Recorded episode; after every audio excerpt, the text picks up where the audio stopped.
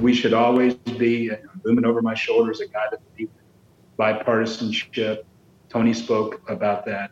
It's been a, it's been a weird week, um, but we still have many other weird weeks ahead of us. Stay tuned. That's just part of what's ahead in our bonus content following this week's edition of In Focus.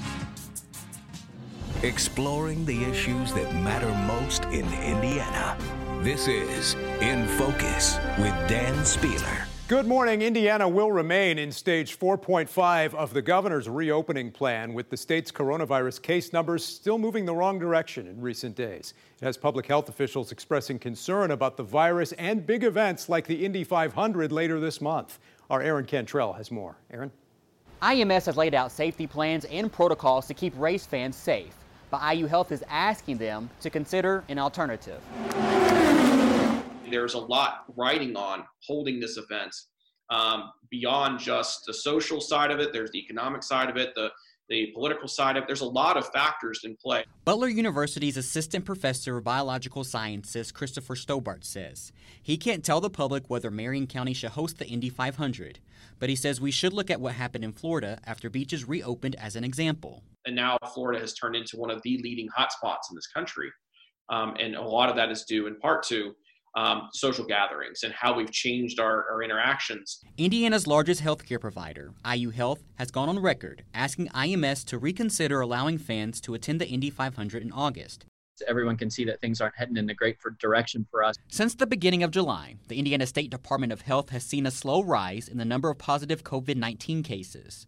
The only positive about this news, infectious disease specialist Dr. Cole Beeler says, is the number of deaths remain low. We might be getting better uh, at treating this. Uh, we are learning a lot more every single day. There's more literature that comes out on this. Members of the White House Coronavirus Task Force say Indiana is on the verge of another outbreak if we don't get a handle on the situation. And we've already seen precedents in the other states that have been hit particularly hard uh, for the second part of this first wave. Dr. Beeler says the consequences of an outbreak would lead to the mortality rate rising and more activities being restricted. The local movers and shakers, because they're going to be affected more than anybody. Um, so that's who I'm concerned about. If the state starts to roll back in their stage plan, these vendors at the original farmers market would be greatly impacted just like the thousands of other local business owners. You got to be mindful of your neighbors. Well, I'm glad they're warning us, and I hope that people take that to heart and then they um, they start doing taking the precautions. Dr. Beeler urges the public to listen to state officials and take the virus serious so we can protect our most vulnerable Hoosiers and enjoy events like this. We are concerned in the medical community that things are getting worse, and but we are ready to hit that. We have a lot of hospital capacity. Um, we have systems in place now that we didn't have at the beginning of the epidemic. All right, meantime, Governor Eric Holcomb this week said he would keep Indiana at stage 4.5. This past week, his statewide mask mandate took effect, but without any criminal penalties. Here's what the governor said at his weekly briefing on Wednesday about the state's fight against the virus. We were doing a number of things right, including testing, and you talked about tracing. All these are important. They're all part of the um, successful recipe to, to, to bend down that curve. Um, but our, our actions will also have an effect on that. So, physical distancing, masking up, good hygiene. Um, we think we can get there with good enforcement on the ground with the guidelines that are there right now. We'll see where we are tomorrow and next week and next month. Okay, right now we're joined by Democratic candidate for governor Dr. Woody Myers, who's also a former state health commissioner. Dr. Myers, your reaction to the governor's plan to stay within the guidelines in place right now, as he described it? The, the word is called leadership, and we're just not getting it uh, from Governor Holcomb on this issue. He wants to uh, wait for another two or three weeks before he decides what to do uh, and see how things are. Well, I can tell you how things are now. We this is extremely serious and bordering on critical. We've had more new cases in the last two weeks than we've had since the beginning of the pandemic uh, in Indiana, and when we started recording uh, numbers uh, back in February, March. So uh, I just don't understand uh, why he's not taking more aggressive steps. I don't understand uh, why he's not pushing hard uh, to use his powers uh, in a public health emergency to what mandate penalties. Do, what would you do differently if, if elected? I would use the powers of uh, the public health laws in the state of Indiana to mandate uh, that we wear, wear masks uh, with penalties. And if, uh, uh, Attorney General uh, Curtis Hill wanted to take us to court to to defend or, or, or change that, then that's what we would get, we would do because it's very important that people understand that this is very serious. The Indiana uh, death rate is now, our number is about 3,000, almost 3,000. Our positivity rate has uh, gone up to almost 10%.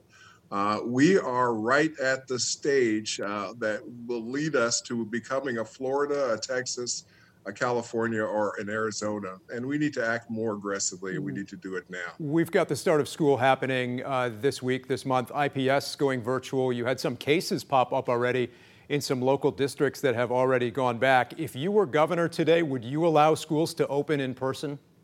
Except for the most very the, the very rural districts uh, in counties where we've had very few, if, if uh, any, serious uh, numbers, uh, the answer is we would pause. We would wait. We would see uh, how uh, the the numbers respond over a period of time, probably through somewhere close to Thanksgiving.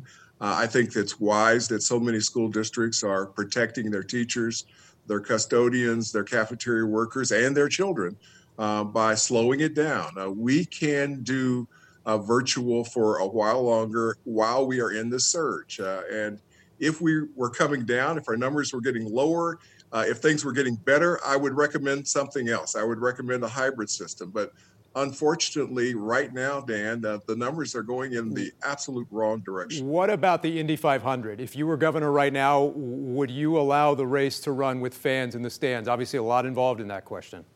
There is there is a lot. Indy 500 means so doggone much uh, to the great state of Indiana, and I haven't missed one for I don't know 35 years. Uh, I've paused on my tickets, uh, and I'm going to defer to next year okay. because uh, for anybody, certainly over the age of 60, it's uh, it's a dangerous risk. Uh, I wish they would do it uh, without uh, folks in the stands. I wish they would run the race like they've run others uh, with, without the fans. that would be the safest thing to do. I know there's a strong desire to put some folks, some people in in the seats, even at 25 percent. 25 percent of a of a big number is still a big yeah. number. Uh, so I would err on the side of safety. Let's talk more about this race for governor here briefly, too. Pete Buttigieg's PAC announced they'll be helping your campaign, but overall, yes. you have struggled when it comes to fundraising. Your campaign reported just $70,000 cash on hand, with the governor holding uh, millions more. How do you begin to make this race competitive with that kind of deficit? Well, we, we do everything we can online. Uh, we talk to people in every venue that we can, uh, utilizing the tools that, uh, that are available in social media. Uh, and we continue to raise funds. Uh, we're trying to uh, compete successfully during a global pandemic, and that's a, a difficult challenge, sure. but it's one that we've accepted and one that I, I strongly believe uh, we will win because the state of Indiana is looking for a change. the state of Indiana wants to move in a different direction. I can feel it. We were in Lake County, we were in Fort Wayne this past week. the, the support there is, is strong. I just know uh, that even with the funding issue on the table, uh, our campaign will still move forward. Briefly, here in a sentence or two, because we're just about out of time, uh, your reflections on the passing of uh, former Governor Kernan this past week. Very sad. Uh, Joe's a great guy, and and I just I, I, feel very badly for his, his family. Yet another legend has has moved on. Um, I, I, it's it's been a, a, a, very sad couple of weeks. Uh, we've lost a, a, number of folks that have just done great work uh, for public for the public uh, in in their public service, and uh, and his passing uh, uh, was indeed a sad event for all of us. We've got to leave it there, Dr. Myers. Thank you so much for joining us. we appreciate it. Thanks again. this care. week, we also heard from Governor Holcomb and Mayor Joe Hogsett on Governor Joe Kernan's legacy. He had a loving toughness, a grit about him that I will never be able to relate to. And thankfully, most of us won't have to because he did. When General Douglas MacArthur talked about duty, honor, and country, the general was talking exactly about Joe Kernan, our Joe Kernan. He was a a person who brought people together and did not seek to divide them one against another. He was a hero in so many different ways. We will all miss him. We'll talk about that with our panel coming up next. Also ahead, a one-on-one interview with President Donald Trump. Plus, we'll talk with our panel about the Veep stakes and the race for president next. President Trump making news this week, tweeting about whether the election should be delayed because of the coronavirus. This week, our Washington correspondent Joe Khalil asked the president about that tweet and other topics in a one on one interview. For parents and teachers preparing for the upcoming school year, President Trump had this message in our exclusive one on one interview. What would you say to reassure teachers who are frankly nervous for in person learning getting back in time? Well, I want them to be careful. I want it to be safe. I want everything to be safe. They're going to be work, working together with a lot of very great professionals. And I want them to be shielded in some way or safeguarded in, in a very strong way. We spoke with President Trump at the Red Cross where he was promoting plasma donations for COVID patients. He says he's hopeful we'll have an effective COVID vaccine by the end of the year. But we wanted to know if the administration is ready for what comes next. Do we have the infrastructure right now yeah. to be able to manufacture it, deliver it, share it with enough people where it actually makes an impact? It's such a great question. We're actually spending money up front to get that infrastructure, and our military is ready to distribute it, and we'll be delivering it very rapidly. But before the president's vaccine deadline, there is an election. And Thursday morning on Twitter, the president floated the idea of delaying it something that's never happened before. The president says he's worried about voter fraud because of widespread voting by mail due to the coronavirus. There's nothing like being able to go out and vote. Going out and vote, where you have people and you have identification and you have whatever it is that the place requires. But this concept of mailing out hundreds of millions of ballots, just sending them all over the country. Moving the date, is, is there a plan for that, or is there? Well, I hope a thing like that wouldn't be necessary because I want the date more than anyone. President Trump hasn't ruled out challenging the results of the election in court. He says with more mail in voting, the election results could take longer to tally. I want to hear the result, okay? I think we're going to do very well. And then you have court challenges and everything else. You could go many, many months and beyond that, frankly, before you find out who won the election. President Trump says he does support expanding absentee voting, which is how he casts his own ballot in Florida.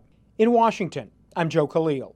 All right, so a lot of reaction this week, including a number of Republicans pushing back on the president's suggestion. Congresswoman Susan Brooks said only Congress has the authority to change the date of the election. She says we will not be changing or delaying the 2020 election. Let's talk with our panel right now. Tony Samuel, Vice Chair for the 2016 Indiana Trump campaign. Tony, a lot of pushback to this. How do you square the president saying it's safe to open schools, but maybe not safe to hold an election in November?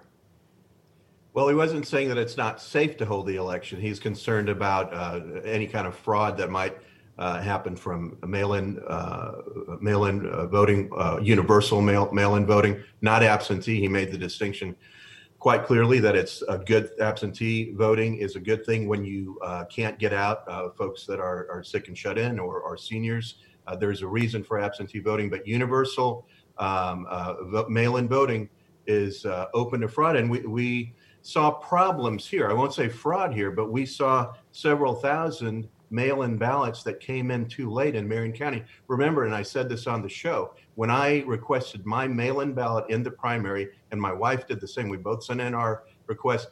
I didn't get mine; she got his. So I stood in line for two and a half hours, and I voted. Now the problem was we didn't have enough polling places open, and we didn't have enough uh, poll workers. So we need to work between now and the election to make sure we have enough uh, poll, poll workers and, and polling places open. And, and we can socially distance. When I stood in line for two and a half hours, there was at least six feet in between every every uh, person that was in that line. And that's when we had a stay at home order. We don't have that now. Things are opening up. You can go to grocery store, you can go to the post office, you can go and, and stand in line and vote as long as it's done safely. Certainly, there were issues uh, with the process here in Marion County. Let's turn to Jennifer Wagner, the former communications director for the Indiana Democrats. Jennifer, what's what's your response to all of this uh, this week from the president?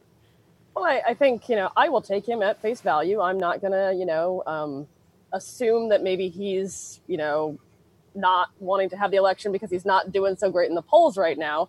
But look, we have three months to prepare if we wanted to do more mail-in voting. Absentee voting, by the way, is also mail-in voting. They're the same thing. Um, we have the ability to prepare for this. We have the ability to make sure that we get it right. Um, there were problems, obviously, uh, with the May slash then June election, but you know, I don't think that anyone rational would consider postponing the election. And I think you saw a lot of pragmatic response from both sides. And, and this is just more of Donald Trump kind of tilting at windmills right now.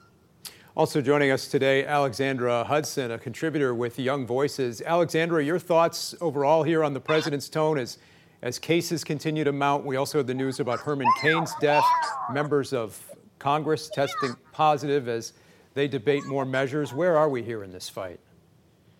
Yes, it's uh, uh it's the, the president. Uh, the, the tone he's taking is is the tone that we see um, of dictators in other parts of the world, Putin in Russia, Erdogan in Turkey, uh, postponing elections and, and changing election law to, to benefit themselves and keep themselves in power. So it's a uh, it's concerning to even even uh, float such an idea, and it's it's um, you know to propose undermining the rule of law like that is problematic.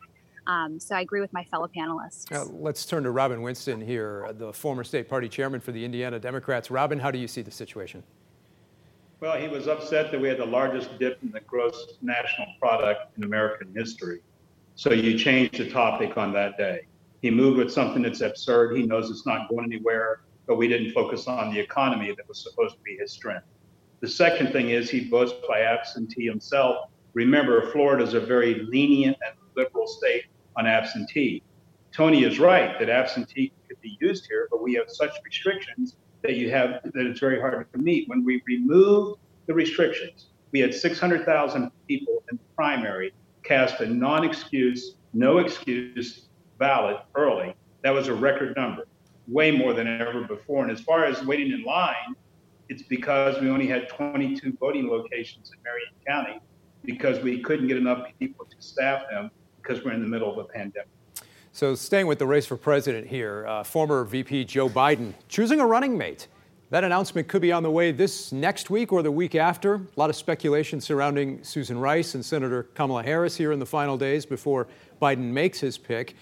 But if he wins, could his White House also include a Hoosier who made an appearance this past week in a video for the Biden campaign?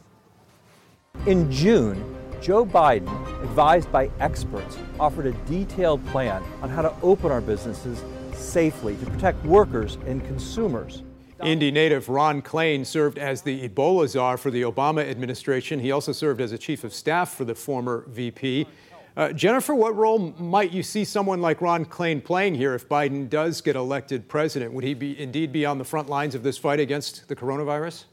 I think he absolutely could be. I mean, he, he's done a great job in the past. Um, I think it'd be you know great to see him back in action. Um, with respect to the Veep stakes, I mean, at this point, obviously there's a lot of great names being tossed around, but um, I don't think that any one of them is in any way, shape, or form going to hurt Joe Biden. Um, so I think you know we're going to be in for a, a, really cool announcement, whoever it is. Uh, Tony, uh, what about this uh, VP pick? Uh, how big a moment will that be in terms of this race ramping up uh, ahead of the fall? Well, I think the the factor to look at the most here is um, uh, enthusiasm by both the Trump voter and the Biden voter. Uh, President Trump uh, is much higher in enthusiasm with his voters at 43% than Joe Biden is with only 31%. So that's a big concern for Democrats. And, and frankly, none of the uh, potential candidates that are named, uh, Kamala Harris and, and others, will do anything for the enthusiasm factor. They all have negatives. Uh, there's nothing that will really energize besides that progressive base, energize any any any more in the Democratic Party, unless a Michelle Obama uh, could still get in. Uh, if if that happens, uh, then that energizes more uh, Democrats. But that also tells you, and we know this already, that you're in for just another more. Uh, if Biden were to somehow win, more of what you saw in the Obama Biden years, which is uh, lackluster economy, lackluster recovery, uh, depletion of the military, uh, just uh, uh, going in the wrong direction overall. And while her name is her name has been mentioned, uh, there's no indication she's interested in, in, a role like that at this point. Alexandra, how, how will a VP pick shake up this race? So Kamala Harris has been floated kind of the whole uh, along along the along the way so far. And it's worth remembering uh, a really pivotal moment in the debates when she absolutely excoriated Biden and exposed his his his rec- record with um, racial racial uh, inequity and, and, and busing in school districts. And uh, I think that's worth worth keeping in mind how how she so undermined him then.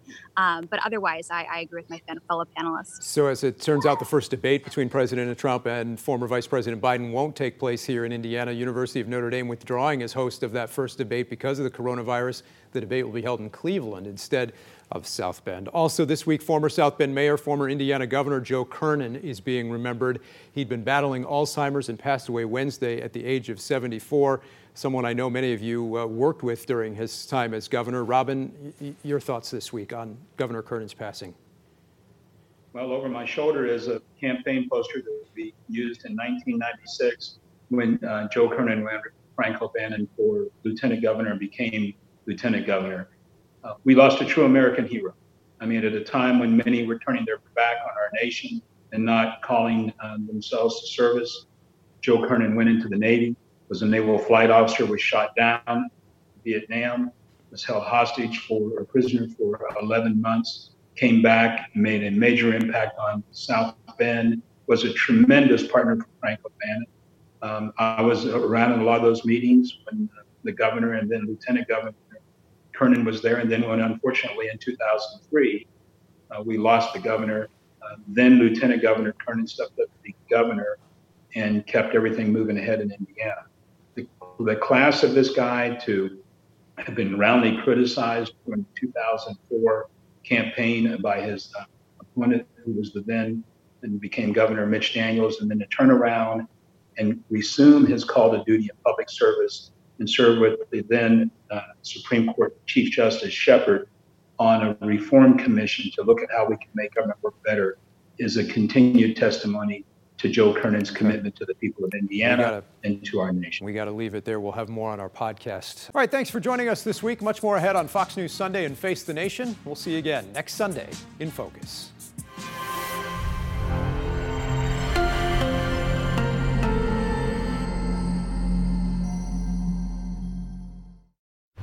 Okay, uh, more here on the podcast as we talk about uh, former Governor Kernan's passing. Uh, Jennifer, y- your thoughts this week on, on his life and legacy? I mean, everything Robin said on the show is, I mean, on point. I mean, you just couldn't have met a, a classier American hero, but he was so funny and and so snarky. I mean, before that was even really a word, and I think you know, I I don't have great Joe Kernan stories the way that Robin does, but I remember, you know, I was 20 years old when I went to the state house as a as an intern for the Indianapolis Star. And you know, he didn't need to pay any attention to me, he didn't need to remember my name, but every single time he would always stop, say, "Hey Jennifer, how you doing?" and he would listen to the response. And I just yeah, I echo everything Robin said. We lost a we lost a great American and a great Hoosier this week. Does it harken back, uh, Tony, perhaps to a different time in politics where, where uh, more often than now, perhaps people on both sides uh, tended to get along, act collegially for the most part? Yeah, that's a great way to, to ask uh, and to put it, Dan. He was uh, everything. Uh, again, I, I, would agree with everything that's been said previously. He was a great guy. Um, you know, when you saw him in the state house, he was very approachable uh, always smiling, always had a kind thing to say, and, and easy to work with. Um, so yeah, I just I just agree with every everything, and and um, and he'll be missed. Uh, we also saw uh, this week the, the, the death of, uh, of Herman Cain making news. Uh, Alexandra, uh, that certainly um, puts the coronavirus in perspective for a lot of people as well. It's true. It, it, it's a sad loss. It's sad to, to hear of anyone who who uh, passes away from the COVID nineteen uh, crisis, and and it seems like every every week this this um, people who are affected by it directly it gets closer and closer to home. So it's uh, a very sad time for our nation. Um, Robin, um, your thoughts uh, on the week that was overall here in the news, and and what we may see here in the coming weeks. We talked about the VP selection. What else? What else are you keeping your eye on here in this very pivotal year, uh, where so many things are happening at such a at such a quick rate? Um, probably the, the, one that resonates with me the most this week was um, the funeral of John Lewis. Um, the whole class that it was handled with, the way that uh, people remembered him, the way that members of Congress, including Mitch McConnell and other people, spoke uh, at his funeral service there in Rotunda. And then down to see former President Bush, along with former President Clinton and President Obama, all at his funeral. Um, I don't understand. I won't. I'm a student of politics. There are young kids out here who look to the president for leadership. How you, as a president, could not attend a service in the rotunda in the city where you're right down the street, or you couldn't get on Air Force One, Air Force Two, a Piper Cub, or whatever, and make your way to Atlanta for the service. That just reeks of the kind of tone that we have. Um, we should always be looming over my shoulders a guy that believes bipartisanship. Tony spoke about that. It's been a, it's been a weird week. Um, but we still have many other weird weeks ahead of us. We have, yeah. But we lost another hero in John. A lot of touching moments at that service, a lot of reflections this week, uh, no doubt about a lot of different people in politics as we discussed there. Jennifer, Tony, Robin, Alexandra, thanks so much. We'll see you next week. Thanks again.